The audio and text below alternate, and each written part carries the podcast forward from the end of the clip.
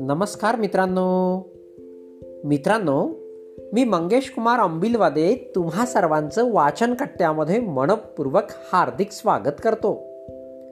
चला तर मित्रांनो आज वाचन कट्ट्याच्या माध्यमातून जुन्या आठवणी आपण ऐकूया. चला तर मग सुरुवात करूया. लहानपणी शाळेमध्ये एकच ड्रेस असायचा. खाकी चड्डी पांढरा सदरा प्रत्येकाच्या अंगावर दिसायचा. पायात चप्पल असणं ही लक्झरी वाटायचं. गावात एखाद्याकडेच बाटाची चप्पल दिसायची.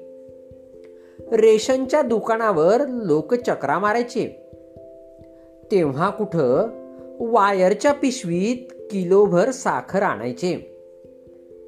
वरच्या वर्गात जाताना पुस्तक जुनेच असायचे. शुभम करोती आणि बे एक बे मात्र पोरं घरोघरी म्हणायचे. सडा सारवण धुणं भांडी बायकांना तर आरामच नव्हता. ज्याच्याकडे पाणी तापवायचा बंब तोच सगळ्यात श्रीमंत होता. दिवाळीच्या फराळाला सर्वांनी एकत्र बसायचं. खोबऱ्याच्या तेलामध्ये वासाचं तेल असायचं. कुठला मोती साबण आणि कशाची काजू कतली? माया प्रेम एवढं होतं की गोड लागायची वातड चकली. भात पोळी गोडधोड सणासुदीलाच व्हायचे. पाहुण्याला गरम आणि घरच्याला गार पोळी वाढायचे.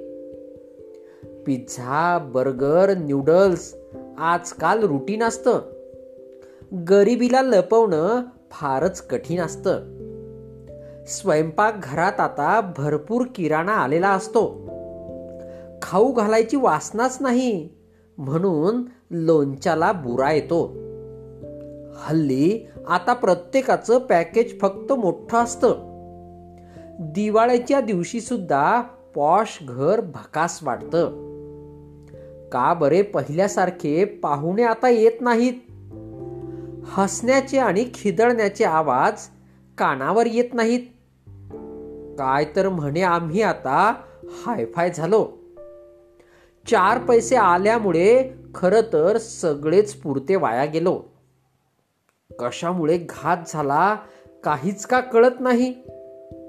एवढं मात्र खरं की पहिल्यासारखं सुख आता अजिबात मिळत नाही.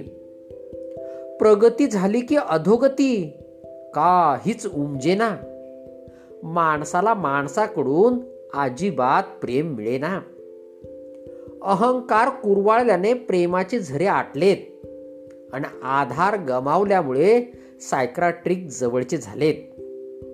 भ्रमामध्ये राहू नका जाग व्हा थोडं. माणसाशिवाय माणसाचं सुटत नसतं कोड. जीवनात दोन गोष्टी वाया जाऊ द्यायच्या नाहीत. अन्नाचा कण आणि आनंदाचा क्षण. धन्यवाद.